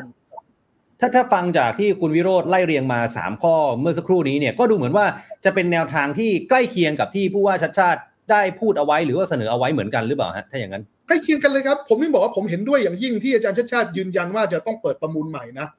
เพราะว่าถ้าเทียบเคียงกันกับเอ่อโครงการนะครับ อย่างเอ่อโครงการอย่างน้ำเนี่ยครับที่เอ่อภาคตะวันออกนะครับนะฮะครับปรากฏว่าแต่เดิมเนี่ยโอ้โหผลประโยชน์ภาครัฐนี่แค่เป็นหลักร้อยล้านเองนะครับพอเปิดประมูลอืมใหม่เนี่ยนะฮะตัวเลขที่ในการเปิดประมูลเนี่ยโอ้โหปรากฏขึ้นไปถึงหลักหมื่นสองหมื่นล้านเลยนะครับ ซึ่งผมคิดว่าการประมูลที่เป็นธรรมเนี่ยจะทำให้ประชาชนเนี่ยนะครับได้เอ่อค่าโดยสารเนี่ยที่เป็นธรรมที่สุดนะนะครับ ผมคิดอย่างนี้นะครับอืมอืมอืมอืมอืมแล้วแล้วทีนี้ตอนเนี้ยคือเอาเอาถ้าพูดกันแบบภาษาชาวบ้านนะคุณวิโรจน์จริงๆเมื่อกี้คุณวิโรจน์ก็ได้พูดไปหลายส่วนแล้วล่ะ แต่ว่าชาวบ้านพอเขาฟังเนี่ยเขาก็เริ่มเขารู้สึกเป็นกังวลอย่างนี้ละกัน ว่าคนกรุงก็รู้สึกเป็นกังวลว่าเออถ้ามันลากยาวไปแบบเนี้ยเอาหนี้มันก็จะเพิ่มขึ้นเรื่อยๆ หรือเปล่า มันก็จะหาจุดลากสิ้นยาวสุดไม่ได้ครับ อะอะยังไงนะเชิญนะลากยาวไม่ได้เด็ดขาดครับ เรื่องเรื่องนี้เราเราเราเราก็พูดไปหลายครั้งว่าอ่าการปล่อยให้หนี้เนี่ย มันหลายหลายคนก็มีความคิดเห็นนะครับว่า ไม่ต้องจ่ายเลยนะครับ ชักดาบเลยนะครับคือแต่การที่ไม่จ่ายเนี่ยนะครับนึกภาพไหมครับหนี้มันจะทบต้นทบดอกแล้วรวมทั้งอาจจะมีค่าปรับด้วยอืมถูกไหมฮะคราวนี้ใช่ครับค่าปรับเนี่ยนะครับ จากหนี้ที่เนี่ยพอมันไม่เปิดข้อมูลนะครับ ผมเข้าใจว่าหนี้ที่มีข้อพิพาทเนี่ยนะครับ แล้วก็ที่ผ่านศาลปกครองไปแล้วเนี่ยคือหนึ่งหมื่นสองพันล้านนะครับ แต่ครับหนี้ที่เกิดรายงานที่อยู่ในรายงานตามข่าวเนี่ยมีถึงประมาณสักเกือบสี่หมื่นล้านถูกไหมใช่ครับ แต่ว่า30,000แต่ว่ามีข้อพิพาทไปแล้วเนี่ยนะครับประมาณหมื่นสองพันล้านนะครับอืมคราวนี้เนี่ยถ้าไม่จ่ายหนี้เลยในส่วนต่อขยายส่วนที่สองเนี่ยนะครับหนี้ก็ทบต้นทบดอกไปเรื่อยๆจนผมเคยคำนวณไว้ว่า จนถึงปี 2572 เนี่ยมูลหนี้อาจจะไปถึง 80,000 ล้านบาท หรืออาจจะทะลุถึง1 0 0 0 0แสนล้านบาทได้นะครับ ซึ่งอันนี้ก็แล้วแต่สมมติฐานที่อยู่ใน แล้วก็ข้อมูลเบี้ยปรับต่างๆ ที่อยู่ในเอ่อสัญญาใช่ไหมซึ่งผมไม่เห็นใช่ไหมครับแต่ถ้ามันไปถึง 8 0,000 ล้านเนี่ยนะครับโอ้ยังไงนี่ถูกมัดมือชกนะครับ ให้ต้องต่ออายุสัญญาสัมปทานไปอีก 20-30 ปีแน่ๆมันมันอืมมันคือมันนี่มันบานขนาด 8 0,000 ล้านนี่มันหมดทางสู้แล้วครับดังนั้นเนี่ยใช่ยังไงครับเรื่องนี้ต้องเร่งหารือแหละว่าจะต้องเอ่อใช้หนี้กันอย่างไร คือคือการจัดเก็บค่าโดยสารเนี่ยก็ทำให้กทมเนี่ยได้เงินมาส่วนหนึ่งในการชำระหนี้แล้วก็เอ่อ ขอสภากทมเนี่ยในการอนุมัติงบประมาณในการอุดหนุนเพิ่มเติมอีกจำนวนหนึ่งนะครับนะครับครับก็จะเป็นครับก็จะเป็นทางออกอย่างน้อยเนี่ยจะต้องตู้ไปจนถึงปี 2572 ให้ได้ อย่าให้หนี่มันพอกครับอย่าให้หนี่มันรวมนะครับอ่าทีนี้อะสุดท้ายครับคุณวิโรธครับเอ่อหลังจากนี้เนี่ยทางสกของก้าวไกลกับอาจารย์ชัดชาติ จะได้พูดคุยปรับความเข้าใจหรือหารืออะไรเพิ่มเติมไหมครับตอนนี้เนี่ยมีอ่าผมพูดพูดแบบตรงไปตรงมานะ แฟนๆของทั้งก้าวไกล แฟนๆอาจารย์ชัดชาติเนี่ย เริ่มมาตีกันในคอมเมนต์แล้วคุณวิโรธตอนเนี้ยเอ้าคืออย่างนี้ครับผมผมผมขอ ผมขอกราบเรียนทุกท่านจริง ๆ ครับว่าอ่าความกังวลที่คิดว่าสกก้าวไกลกับอาจารย์ชัดชาตินะครับ หรือตัวผมกับอาจารย์ชัดชาติเนี่ยมีปัญหากันนะครับ อันนี้ผมขอครับวิงวอนจริงๆ ครับว่า มันไม่มีจริง ๆ ครับ ก็ยังอ่ายัยังยังยังยังโทรศัพท์พูดคุยกันเพื่อจะหาทางออกในเรื่องนี้เลยครับ แต่ผมเข้าใจความกังวลแหละนะครับ วันเนี้ย นะครับ สิ่งที่มันเป็นปัญหาคือว่าในการประชุมสภามันอาจจะมีแต่มันอาจมันอาจจะมีแต่การอภิปรายว่า มันกลัวจะผิดข้อบังคับ นั้นโน้นนี้นะ แล้วก็อยู่ดีตัดจบไปดื้อๆใช่ไหมครับผมผมครับคิดอย่างนี้ครับว่าถ้าวิปเนี่ยได้หารือกัน แล้วก็มีการเสนอทางออกด้วยเนี่ยนะครับว่านึกภาพไหมครับ คือเสนอทางออกว่าอ๋ออย่างนี้มันไม่ได้นะมันมีความกังวลอย่างนี้นะเราหาทางออกอื่นอย่างนี้ดีกว่าไหมก็จะสบายใจกันทั้งสองฝ่าย ผมว่าบรรยากาศ ความกังวลแบบเนี้ยนะครับมันก็จะไม่เกิดขึ้นนะครับ ผมยืนยันนะครับว่าจริงๆเนี่ยอาจารย์ชาติชาติเนี่ยท่านก็มีอำนาจในการตอบรัฐมนตรีว่าการกระทรวงมหาดไทยอะท่านให้สำนักการจราจรและขนส่งทำหนังสือต่อไปก็ได้ ไม่ต้องมาผ่านครับสภาก็ได้ แต่การที่ท่านเอาเรื่องมาเข้าสภาเนี่ยคือ ผมเข้าใจความตั้งใจดีของท่านและผมขอบคุณและชื่นชมอาจารย์มากๆนะครับ เพียงแต่ว่ามันก็มีความกังวลกันในเรื่องของข้อกฎหมายเหมือนกันถูกไหมครับครับดังนั้นผมคิดว่าถ้าเราเคลียร์เรื่องข้อความกังวลในข้อกฎหมายแล้ว ผมว่าทุกท่านก็รู้นะว่าสังคมวันนี้มันนักร้องมันเยอะเนาะ คือถ้าเกิดว่าครับเราคงเราคือเราจะไปหวังพึ่งลุงศักดิ์อยู่เรื่อยๆผมว่ามันก็เป็นเรื่องที่ไม่เหมาะสมหรอกที่สังคมจะใช้ความรุนแรงเนาะแต่ว่าอืมอืมถ้าเราทำให้มันถูกต้องเนี่ย มันทำให้หนังสือความเห็นเนี่ยที่อาจารย์ชาติชาติเนี่ยทำหนังสือไปถึงทางรัฐมนตรีว่าการกระทรวงมหาดไทยเนี่ยไม่สามารถที่จะถูกร้องได้ เรื่องแบบนี้มันจะได้เข้าสู่ที่ประชุมครมและจะได้แก้ไขเป็นรูปธรรมอย่างรวดเร็วสักทีไม่ใช่ว่า พอมันมีจุดตำหนิต่างๆ แล้วก็ถูกร้อง มันก็จะกลายเป็นอุปสรรคในการขัดขวางในการแก้ไขปัญหาในท้ายที่สุดอืมใช่ไหมครับ ดังนั้นผมคิดครับว่าเรื่องแบบนี้คือไม่ได้หมายความว่าทำแบบนี้แล้วไม่ได้แล้วจะไม่ทำนะครับ เพียงเดี๋ยวเดี๋ยวเราจะหารือกัน แล้วก็จะเร่งการแก้ไขนะครับ ให้เร็วที่สุดนะครับนะฮะอันนี้ครับขอให้ทุกท่านสบายใจนะครับ ไม่มีอะไรจริง ๆนะครับนะครับเดี๋ยวไม่โอเคใช่ครับถามวิษณุได้นะครับ เดี๋ยวไม่ใช่ถามอาจารย์ได้นะครับอะเดี๋ยวผมเดี๋ยวผมถามแทนต่อให้ เดี๋ยวผมถามแทนต่อให้เดี๋ยวถามอาจารย์วิษณุได้นะครับไม่มีอะไรจริง ๆ นะครับ โอเคครับครับครับวันนี้ขอบคุณนะครับคุณวิโรธครับเดี๋ยวไว้โอกาสหน้าเชิญมาคุยกันใหม่ครับขอบคุณครับสวัสดีครับสวัสดีครับคุณ ผู้ชมครับนี่คือคุณวิโรธลักษณะอดิศรนะครับประธานคณะทำงานยุทธศาสตร์กรุงเทพมหานครพักก้าวไกลนะครับ ท่านต่อไปที่จะมาคุยกันในประเด็นของรถไฟฟ้า BTS สายสีเขียวนะครับก็คือรองผู้ว่ากทมนะครับรองศาสตราจารย์ดร วิษณุทรัพย์สมพลนะครับตอนนี้อยู่ในไลฟ์กับเราแล้วนะครับ ก็จะได้มาสอบถามในหลาย ๆ ประเด็นเพิ่มเติมนะครับสวัสดีครับอาจารย์ครับครับ สวัสดีครับ อาจารย์มีอะไรอยากจะตอบคุณวิโรธเมื่อสักครู่ก่อนไหมฮะ มีหลายประเด็นฟังยาวๆนะครับ ให้คุณออฟถามดีกว่าเอ่ออะโอเคครับก็ก็อะไม่ไม่ไม่ไม่ก็ไม่ไม่ไม่ได้มีอะไรมากนะฮะเพียงแต่ว่าก็ไอไอเรื่องของเรื่องที่ถามว่าเอ่อมีประเด็นอาจจะคิดต่างกันนิดนึงที่เรื่องของครับมหาดไทยทำหนังสือมาครับ ว่าอ่าที่อ่าทางทางคุณวิโรจน์คิดว่าผู้ว่าสามารถตอบได้เลยใช่ไหมครับอ่าก็ก็อาจจะครับอาจอาจจะถูกส่วนหนึ่งแต่ว่าเผอิญหนังสือที่มหาดไทยถามมาเนี่ย บอกว่าครับเนื่องจากกรุงเทพมหานครได้มีผู้ว่าราชการกรุงเทพมหานคร และสภากรุงเทพมหานครชุดใหม่ อ่านะคือคือพูดทั้งผู้สว่าองก็คนต้องมาถามอ่าสภาก่อนใช่ไม่ไม่คือมีหนังสือเรียนถึงผู้ว่านะครับ แต่ในหนังสือครับนั่นน่ะ เขียนบอกว่าเนื่องจากมีผู้ว่าและสภาและกรุงเทพมหานครชุดใหม่นะครับ จึงขอทราบแนวทางการดำเนินโครงการรถไฟฟ้า เพื่อเป็นข้อมูลอืมประกอบการพิจารณาเสนอคณะครมต่อไป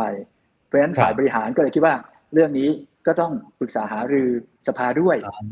เพื่อได้เป็นความเห็นร่วมกันนะครับ อันอันเป็นที่มาที่ไปเองฮะของของเมื่อวานครับครับอะเดี๋ยวเดี๋ยวได้ลงดีเทลกันแน่นอนนะฮะว่าในแต่ละเรื่องที่อืมอ่าผู้ว่าได้มีความเห็นหรือว่าได้เสนอแนะพูดออกมาเนี่ยมันเป็นยังไงบ้างแต่ว่าขอเคลียร์ประเด็นนี้ก่อนละกันนะฮะประเด็นที่เมื่อสักครู่ที่ดราม่ากันว่า เอ้ยแหมสกก้าวไกลกับฝั่งทีมผู้ว่ากทมเนี่ยฮึดฮัดมีปัญหาอะไรกันหรือเปล่าเนี่ยอะรองผู้ว่ามีอะไรอยากจะเพิ่มเติมจากเมื่อสักครู่นี้ไหมฮะ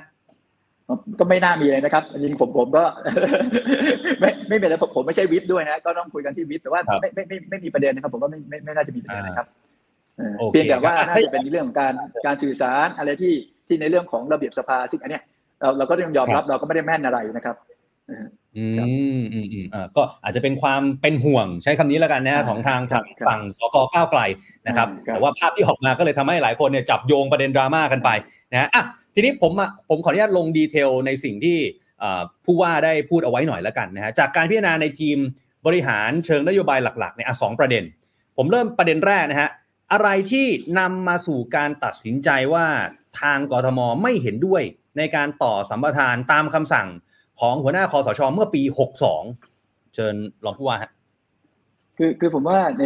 ไอ้คำสั่งคอสช ถ้าดูข้อสามนะ คือเรื่องมีการตั้งคณะกรรมการเพื่อไป เจรจาเพื่ออะไรมาเนี่ย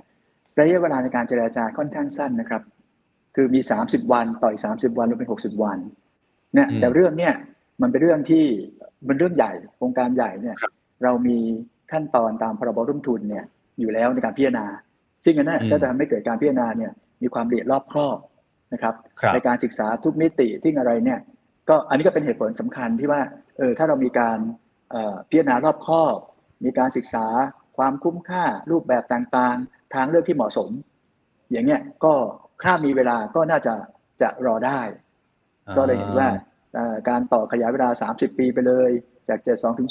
02 โดยการ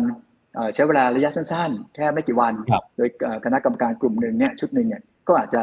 อาจจะขาดความรอบคอบอะครับก็เลยกังวลอืมเป็นความกังวลแล้วกันอืมแต่ว่าเพราะฉะนั้นเนี่ยถ้าครัถ้าบเรามีเวลาได้ ถ้าไปเดินตามเอ่อขั้นตอนของพรบร่วมทุน นะก็จะมีครับการเอ่อศึกษารายละเอียดนะฮะก็น่าจะดีกว่าครับเอ่อถ้าถ้าอย่างนั้นผมขออนุญาตถามต่อเลยว่าเอ่อมันมีรายละเอียดอย่างที่รองผู้ว่าบอกนะครับว่าให้นำสัมปทานเนี่ยมาจัดประมูลตามพรบให้เอกชนร่วมลงทุนในกิจการของรัฐ รายละเอียดตรงนี้เนี่ยคือคือเราจะเดินหน้าไปในทิศทางไหนฮะคือให้เอาเอามาประมูลแบบช้าเร็วอะไรอย่างเงี้ยเพราะว่าตอนนี้หลายคนก็ให้ความสนใจอยู่อย่างเงี้ยฮะมันจะเป็นไปได้จริงๆใช่ไหมครับเดี๋ยวเดี๋ยวผมขออธิบายก่อนนะการเข้าพรบร่วมทุนไม่จำเป็นต้องไปประมูลเสมอไปนะครับ ก็มีการครับเจรจาได้นะแต่การอ๋อขั้นตอนการเข้าพรบร่วมทุนเนี่ยต้องมีการศึกษาวิเคราะห์โครงการก่อนนะครับครับความคุ้มค่าความเหมาะสม มีรายละเอียดอืมประกอบการตัดสินใจ เปรียบเทียบว่าการถ้าการเจรจาผู้ประกอบผู้ประกอบการรายเดิม มีข้อดีข้อเสียอย่างไร การเปิดครับประมูลมีข้อดีข้อเสียอย่างไรเผอิญในโครงการเนี่ยสายสีเขียวมันมีความยากอยู่นิดหนึ่ง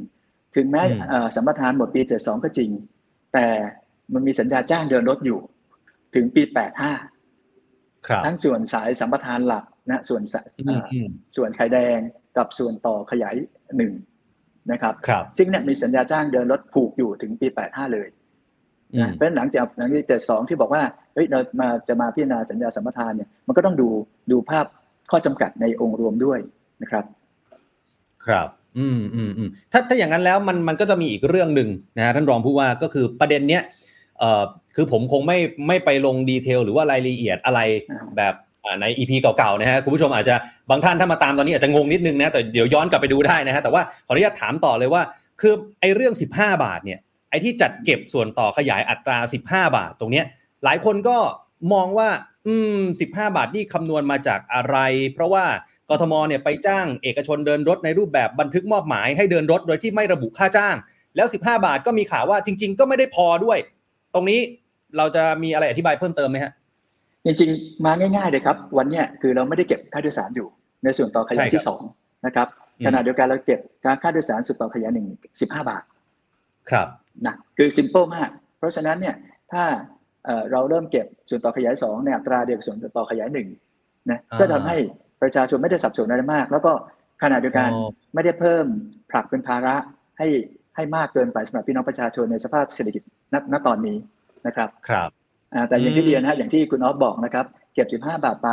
ถ้าโดยสารที่เราคาดการณ์ได้ประมาณสักพันล้าน ก็อาจจะต่ำไม่ใช่อาจจะคือต่ำกว่าค่าใช้จ่ายอยู่อ่าระดับหนึ่งทีเดียว แต่แต่ตอนเนี้ยเราคิดว่าการการเริ่มเก็บไปเลยพรางไปก่อนเนี่ย ผมว่าก็ก็จะเป็นอ่า quick solution คือช่วยแบ่งเบาภาระหยุดเลือดไหลก่อนฮะคือคือไม่ต้องเดินเอ่อคนที่ควรจ่ายก็ก็จ่ายได้บ้าง นะคือไม่ได้ไม่ได้ไปพิสูจน์ละเอียดมากมายนักครับ ครับครับอ๋อโอเค ที่มาที่ไปไม่ได้ซับซ้อนอะไรมากนักสำหรับ 15อ่าบาทตรงนี้ครับใช่ไหมครับครับอ่าอะอีกประเด็นหนึ่งครับ รองผู้ว่าฮะประเด็นที่ 2 ก็คือว่าที่เสนอให้รัฐบาลเนี่ยเข้ามารับภาระค่างานก่อสร้างส่วนต่อขยายวงเงินประมาณ 58,000 ล้าน เหมือนโครงการอื่น ๆ ของรัฐบาล ประเด็นนี้นี่ยังไงครับเพราะว่าตอนนี้มีหลายคนที่อะผมพูดตามตรงนะ รองผู้ว่าว่า คนที่ไม่ได้เลือกอาจารย์ชัดชาติเนี่ยเขาเริ่มจับผิดแล้วว่า เอ๊ะผู้ว่าเนี่ยพอมารับตำแหน่งไม่ทำตามที่พูดแล้วโยนไปให้รัฐบาลหรือเปล่าไอ้ประเด็นตรงเนี้ยอืมคือจริง ๆ ถ้าถ้าเราดูโครงการรถไฟฟ้าทุกสะเกือบทุกสีนะครับ รัฐบาลเนี่ยจะเป็นคนสนับสนุนค่าก่อสร้างโครงสร้างพื้นฐานอยู่แล้ว ครับ เพื่อทำให้โครงการนั้นมันมันไปได้มัน feasible อืมนะในและโดยเฉพาะส่วนต่อขยายสองเนี่ย มันจำนวนผู้โดยสารไม่ได้มากอะไร เพราะเป็นส่วนครับต่อขยายที่ออกไปชานเมือง นะแล้วก็มีพื้นที่ให้บริการอยู่นอกกรุงเทพด้วยนะครับ ไปทางจังหวัดสมุทรปราการมีออกไปถึงปทุมธานีด้วยนะครับครับเป็นเป็นไอ้ค่าโดยสารของตัวมันเองอะส่วนส่วนต่อสองอะยังไงก็ตาม มันต้องการเงินอุดหนุนอยู่แล้ว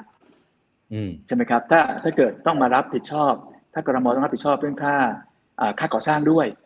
ก็เป็นอืมภาระหนักนะครับทำให้ค่าโดยสารเนี่ยก็จะคุมลำบากนะครับครับ ก็อันนี้ก็เราคิดว่าเป็นเรื่องปกติที่ที่รัฐบาลกลางจะช่วยอุดหนุน ค่าก่อสร้างอ่าโครงสร้างพื้นฐาน ซึ่งเป็นเรื่องปกติของเอ่อสำหรับอ่าทุกสายนะครับ ของรถไฟฟ้าครับทุกสายครับเออเออแต่ถ้าถ้าถ้าสมมุติว่ารัฐบาลเขามี feedback ในทางลบมาอย่างเงี้ย ทางกทมจะยังไงต่อดีล่ะฮะไอ้ไอ้ส่วนเนี้ยคือคือผมว่าเราก็ต้องมาพิจารณาร่วมกับกับสภานะครับ ว่าสุดท้ายครับจะเป็นยังไงนะว่าอืมเช่น เช่น เช่น เช่นเอ่ออ่าคือเราต้องเอาประชาชนเป็นที่ตั้งเป็นหลักก่อนนะครับประชาชนเอาประชาชนเป็นที่ตั้งเป็นหลักเนี่ย การคืนรถไฟฟ้า ทั้งหมดเลย คือให้เป็นอืม single owner เลยเนี่ย ก็จะช่วยตอบโจทย์ในการบริหารจัดการค่าโดยสารได้นะครับ คือถ้าไม่มีค่าแรกเข้า เปลี่ยนสายนี้อืมไปเข้าสายนี้ เจอค่าแรกเข้าซ้ำซ้อน อย่างเนี้ยฮะเพราะฉะนั้นอันนี้ก็เป็นก็เป็นอีกวิธีการหนึ่งที่ที่ก็น่าจะเป็นทางเลือกในการพิจารณาดูครับ ครับครับครับณวันนี้อะถ้าผมถามแบบแบบภาษาชาวบ้านเลยนะฮะอาจารย์รองผู้ว่าฮะคือ ณวันเนี้ย คนกรุงเทพก็อยากจะรู้ว่า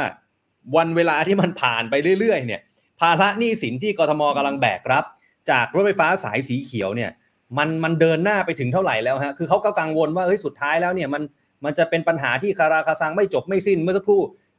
คุณวิโรธก็ได้คำนวณเอาไว้ได้เลขประมาณหนึ่งเหมือนกัน ตรงนี้ณวันเนี้ยณวันเนี้ยมันอยู่ที่สักประมาณเท่าไหร่ฮะพอจะบอกถึงได้ไหมถึงเมถึงเมษาถึงเมษาเนี่ยอยู่ประมาณหมื่นเจ็ดพันล้านนะครับ คือเวลาเครับ KT ก็แจ้ง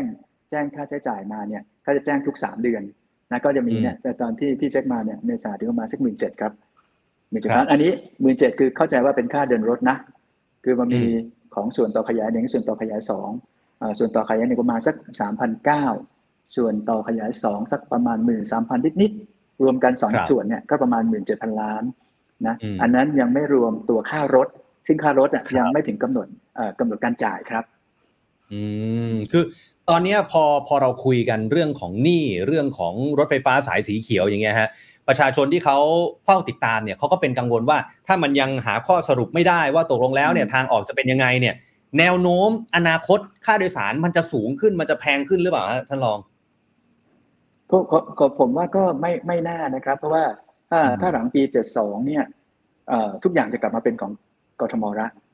รายรับครับเนี่ยก็จะกลับมาเป็นกองทุนกทมเนี่ยซึ่งอันนั้นก็จะมาช่วยอุดหนุนในส่วนต่อขยายอื่นได้ที่ที่ขาดทุนอยู่นะครับครับก็ก็ตรงนั้นเนี่ยถึงถึงเวลาพอหลังหลังปีเจ็ดสองเนี่ยจะดีขึ้นแน่นะครับ แต่อย่างไรก็ตามอย่างที่เมื่อกี้คุณวิโรจน์ก็บอกว่า ในการพิจารณาการเอ่อเข้าพรบร่วมทุนเนี่ยเราไม่ต้องรอ72นะครับ เราต้องครับทำก่อนอย่างน้อยล่วงหน้า5ปี เพราะฉะนั้นอืมตอนเนี้ยมันติดถ้าเราแกะทีละปมนะครับ ตอนเนี้ยเอ่อเราอยู่ที่มีคำสั่ง เอ่อคอสช3ทับ2562ค้างอยู่ คือตามมครับ44อะค้างอยู่ว่าเรื่องรอเข้าครมอยู่ ขึ้นตามขั้นตอนเนี่ยมหาดไทยเนี่ยก็ถามเอ่อหนังทำหนังสือมาถามที่ผู้ว่ากทมและสภากทม ถามว่าครับเนื่องจากมีเปลี่ยนชุดแล้วเนี่ยความเห็นเรื่องนี้เอ่อในเรื่องเนี้ยคิดว่าอย่างไรนะอืมถ้ามหาไทยได้รับคำคำตอบตรงนี้มหาไทยก็ต้องพิจารณานำเข้าครมซึ่งเนี่ยทางครับฝ่ายบริหารเราก็มีจุดยืนแล้วว่า เราอยากให้เรื่องเนี่ยนำเข้า เอ่อเข้าไอ้พรบร่วมทุนเป็นการทำพรบร่วมทุน และขอเอ่อการสนับสนุนโครงสร้างพื้นฐานจากจากภาครัฐด้วยนะครับ อันนี้แหละอืมอืมก็จะเป็นความเห็นฝ่ายบริหารที่จะที่จะนำนำเรียนทางมหาดไทยไปนะครับเออถ้าอืมถ้าทางทางเข้าครมไปแล้วครมคิดอย่างไร ถ้าครมครับคิดว่าจะเดินหน้าตามม 44 อยู่คือตามร่างสัญญาที่อ่ามีการกรรมการเจรจาแล้วก็เดินหน้าต่อก็ยุติตามนั้น หรืออมถ้าอืมครมคิดว่าเออเรื่องนี้ไปเข้าพรบร่วมทุนกรมก็กลับครับมาดำเนินการตามพรบร่วมทุนได้เลย ได้ทันทีเลยนะไม่ต้องไปรอเออปี72ครับครับแต่ว่าสัญญาจ้างเดินรถในส่วนต่อขยายที่ 1 กับ 2 เนี่ยมันยาวไปถึงปี 85 ตรงเนี้ยตัวตัวปีที่มันไม่เท่ากันเนี่ยมันจะกลายเป็นปัญหาอีกไหมฮะอะใช่ครับ อันนี้ก็จะเป็นข้อข้อที่ต้องมาอืมมันเป็นข้อจำกัดในการพิจารณาตอนศึกษาความอ่าเป็นไปได้เนี่ยคือครับแต่ละอย่างที่เรียนว่าถ้าเราเข้าตามเอ่อขั้นตอนของพรบร่วมทุนเนี่ยมันมีเวลาศึกษาได้ ว่าไอ้ตรงนี้เราจะแก้ปลดปลมตรงนี้ได้อย่างไร มีการครับเอ่อเจรจาตรงนี้ได้อย่างไรครับอืมแล้วอะอันนี้ไม่แน่ใจว่าเอ่อจะอยู่ในอำนาจในการตอบของรองผู้ว่าหรือเปล่าเนี่ยคือคือตอนเนี้ยประชาชนทุกคนก็พอจะรู้ว่ามันเป็นช่วงปลายสมัยของรัฐบาลชุดนี้แล้วนะสมมุติว่าวันเนี้ยเราคุยกับรัฐบาลพลเอกประยุทธ์ไว้เนี่ย รัฐมนตรีมหาดไทยชื่อพลเอกอนุพงศ์ไว้เนี่ย สมมติปีหน้ามันไม่ใช่รัฐบาลชุดนี้เนี่ย มันมันจะกลายเป็นว่ามันจะเป็นปัญหาอีกไหมฮะในอนาคตอย่างเงี้ย คือผมว่านี้เราเราคงตอบไม่ไม่ช้าแล้วครับ ก็เดี๋ยวนี้มีความชัดเจนแล้วว่าว่าทางฝ่ายบริหารก็คงรีบเอ่อรีบตอบหนังสือไปที่มหาดไทยครับโดยโดยเร็วนะครับดังนั้นก็อืมทางทางรัฐบาลก็คงน่าจะต้องรีบพิจารณาเพราะเรื่องนี้มันค้างทำให้หลาย ๆ อย่างทำไม่ได้ ยกตัวอย่างเช่นวันเนี้ยเอ่อไอไอหนี่ของส่วนต่อขยายหนึ่ง นะคือไอครับค่าตามสัญญาจ้างเนี่ยจริงๆกทมก็พร้อมจ่ายนะครับ คือเราเราครัก็บพร้อมจ่ายในในของหนี้ส่วนต่อขยายหนึ่งที่มีสัญญาจ้างชัดเจนมีความชัดเจนแล้วเนี่ยเพียงแต่ว่าครับในในเอ่อข้อข้อคิดเห็นกับมติของกรรมการที่เจรจาไปเนี่ยไอ้นี่ก้อนเนี่ยมันเป็นส่วนหนึ่งของในในการร่าง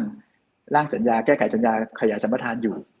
มันก็ครัทำบให้เราเรายังจ่ายไม่ได้ อันเนี้ยเนี่ยเราก็จะเราก็จะจะขอความชัดเจนกับกับจะตั้งคำถาม เอ่อถามครับถึงไปที่ที่ทางรัฐบาลด้วยว่าไอ้ตรงเนี้ยเราจะทำยังไงครับครับครับอะโอเค เรื่องของรถไฟฟ้าสายสีเขียวน่าจะประมาณนี้นะครับ แต่ว่าไหนๆเจอรองผู้ว่าแล้วผมขออนุญาตถามอีกหนึ่งประเด็นที่กทมเนี่ยจะล้มเลิกการก่อสร้างรถไฟฟ้าสายสีเทา วัชรพลทองหล่อ บางนาสุวรรณภูมิ โดยทางผู้ว่าชัดชาติเนี่ยมองว่าควรจะให้รอฟมหรือว่ารถไฟฟ้าขนส่งมวลชนแห่งประเทศไทยเป็นคนดำเนินการ เรื่องนี้ เพราะอะไรครับ แล้วก็มีอะไรอยากจะอธิบายเพิ่มเติมในประเด็นนี้หน่อยไหมฮะคือผมว่าเราเราไม่ใช่ล้มเลิกนะฮะเพียงแต่ว่าอืมเราคิดว่าในในในในในในครั้งแรกเนี่ยน่าจะให้ตัวรฟมเนี่ยเป็นผู้ลงทุนน่าจะน่าจะเหมาะสมกว่าด้วยหลายประการครับเพราะรฟมเนี่ยมีเส้นทางเดินรถอยู่หลายเส้นอยู่แล้วหลายสายอยู่แล้ว สายเส้นทางอืมสีเทาเนี่ยจะเป็นตัวเชื่อมต่อกับเอ่อเอ่อสายรถไฟฟ้าเครือข่ายของโครงข่ายของรฟมอยู่แล้ว เพราะฉะนั้นเนี่ยถ้ารฟมเป็นเป็นเป็นผู้ลงทุนเนี่ยก็จะทำให้ มีสิ่งมีเจ้าของเดียวกันเพราะฉะนั้นไอครับการบริหารจัดการค่าโดยสารก็จะสะดวกขึ้นนะอาจจะมีตั๋วเอ่อไม่มีค่าแลกเข้าเอ่อซ้ำซ้อนกัน อันอันน่าจะเป็นน่าจะเป็นประเด็นหลักครับ ครับครับครับโอเคครับ รองผู้ว่าครับวันนี้รบกวนสอบถามประมาณนี้ก่อนแล้วกันนะครับ เดี๋ยวไว้ครับถ้าเกิดอนาคตนะฮะผมคิดว่าคงมีประเด็นได้ได้มาพูดคุยกันเพิ่มเติมนะวันนี้รบกวนประมาณนี้นะครับ ขอบพระคุณมากนะครับ สวัสดีคครัรับบยินดีขคอรับณครับ สวัสดีครับ ครับคุณผู้ชมครับนี่คือรองศาสตราจารย์ดรวิษณุทรัพย์สมพลนะครับรองผู้ว่าราชการกรุงเทพมหานครนะครับก็เอาเป็นว่าคุณผู้ชมคิดเห็นอย่างไรก็แสดงความคิดเห็นกันมาได้นะครับทั้งทาง Facebook แล้วก็ YouTube ของ The Standard นะครับช่วงท้ายนี้ครับอยากจะเชิญชวนทุกท่านนะครับมาร่วมงาน The Standard Economic Forum 2022 Age of Tomorrow เศรษฐกิจไทยบนปากเหวครับเวทีเสวนาเพื่อร่วมการหาทางออกจากผู้นำหลากหลายวงการ ตามที่อยู่หน้าจอเลยครับมากกว่า 40 คน 15 เวที ครอบคลุมทุกประเด็นเศรษฐกิจสิ่งแวดล้อมการเมืองภูมิรัฐศาสตร์และก็เทคโนโลยีครับงานจัดขึ้น 25-27 พฤศจิกายนนี้ที่ CDC Hall ครับใครที่สนใจอยากเข้าร่วมงาน มาเจอกันตัวเป็นๆได้นะครับ ปีนี้โควิดเริ่มคลี่คลาย มาเจอกันได้ครับ ถามคำถามได้มีส่วนร่วมได้ทุกเซสชั่นเลยนะครับ อย่างผู้บริหารผู้นำองค์กรหรือว่านักลงทุนก็ไม่ควรพลาดกับวงเสวนาที่จะทำให้คุณนั้นตามทัน Mega Trends ปี 2023 นะครับ ไม่ว่าจะเป็นเวที The End of Globalization จากยูเครนถึงไต้หวัน ควรวางหมากอย่างไรในเกมภูมิรัฐศาสตร์โลกนะครับ เวที Sustainable Finance in Action ปักธงไทยเดินหน้าการเงินเพื่อความยั่งยืน หรือว่าเวที Web3 Revolution or Illusion อนาคตของ Web3 รุ่งหรือร่วงนะครับผู้ชมถ้าไม่อยากพลาดเทรนด์เหล่านี้นะครับ มาเจอกันที่งานได้เลยครับ ซื้อบัตรได้แล้วที่ไทยทิคเก็ตเมเจอร์ทุกสาขา หรือว่าที่เว็บไซต์ของไทยทิคเก็ตก็ได้ กดลิงก์ที่คอมเมนต์ที่ไลฟ์ของเราได้เลยนะครับ แล้วเดี๋ยวเราไปเจอกันนะครับที่งาน The Standard Economic Forum 2022 Age of Tomorrow เศรษฐกิจไทยบนปากเหวนะครับ ผมก็จะไปร่วมงานนี้ไปเป็นพิธีกรด้วยเช่นกันนะครับ ก็ไปเจอกันได้นะครับ วันนี้หมดเวลาของรายการ The Standard Now แล้วนะครับ ฝากผู้ชมกดไลค์กดแชร์ กดติดตามให้กับเราด้วยนะครับ แล้วเดี๋ยวพรุ่งนี้2ทุ่มเรากลับมาเจอในเวที mini forum กันนะครับจะเป็นเรื่องพรบสุราก้าวหน้าตกลงได้ไปต่อ หรือไม่ได้ไปต่อพรุ่งนี้มาคุยกันต่อ สวัสดีครับ The Standard Economic Forum 2022 Age of Tomorrow เศรษฐกิจไทยบนปากเหว เวทีเสวนาเพื่อร่วมกันหาทางออกกำหนดทิศทางใหม่ให้กับประเทศไทย วันที่ 25-27 พฤศจิกายน 2022 ณ CDC Hall พบกับผู้นำระดับประเทศหลากหลายวงการกว่า 40 คน ร่วม 15 เวที เปิดโอกาสทั้งคนรุ่นใหญ่ และคนรุ่นใหม่ ที่ครอบคลุมทุกประเด็น เศรษฐกิจ สังคม สิ่งแวดล้อม การเมือง ภูมิรัฐศาสตร์ เทคโนโลยี Opening Remark โดยบรรทูลล่ำซำ Exclusive Dinner อานันต์ปัญญาลชุน พบกับสุรเกียรติเสถียรไทย เศรษฐพุทธสุทธิวาฒนรพุทธเกษียณเตชาพีระ เศรษฐาทวีสิน สมเกียรติตั้งกิจวานิช สมโพศอาหุไนย ขัตติยาอินทรวิชัย คมสันลี และแอนนาเสืองามเอี่ยม พร้อมด้วยผู้ดำเนินรายการเสวนา สุดที่ชัยหยุ่นสรกลอดุลยานนท์วิทย์ สิทธิเวคิน ศิรัทยาอิสระพักดี ชัยนนท์หานคีรีรัตน์และผมนักครินทร์วณกิจไพบูลย์บัตรมี 2 แบบครับ แบบแรกออนกราว เข้าชมงาน 3 วันเต็มราคา 20,000 บาท รับชมสดในสถานที่จริงตลอด 3 วัน Exclusive Q&A ทุกเซสชั่น รับสรุปเนื้อหาในรูปแบบ Visual Drawing Real Time ที่งาน รับชมย้อนหลังได้ถึง 3 เดือนเต็ม Networking Coffee Lounge ภายในงาน และพิเศษสุดสำหรับผู้ที่ซื้อบัตรออนกราวเท่านั้น Exclusive Dinner แบบที่ 2 Live Stream มีตั้งแต่บัตรเข้าชมงาน 3 วันราคา 3,900 บาท 1 วันราคา 1,500 บาท นักเรียนนักศึกษา เข้าชมงาน 3 วัน ราคาเพียง 900 บาท รับชมสดทางออนไลน์ตลอด 3 วันเต็ม สรุปบทเรียนทุก session รับชมย้อนหลัง 3 เดือนเต็ม The Standard Member รับส่วนลดประเภท Live Stream 10%บัตร Early Bird ราคาพิเศษ 2,500 บาท ซื้อบัตรได้แล้ววันนี้ที่ไทยติ c เก็ตเมเจอร์เราช้าไปกว่านี้ไม่ได้แล้วครับ นี่คือช่วงเวลาสำคัญ โอกาสสำคัญ วินาทีสำคัญ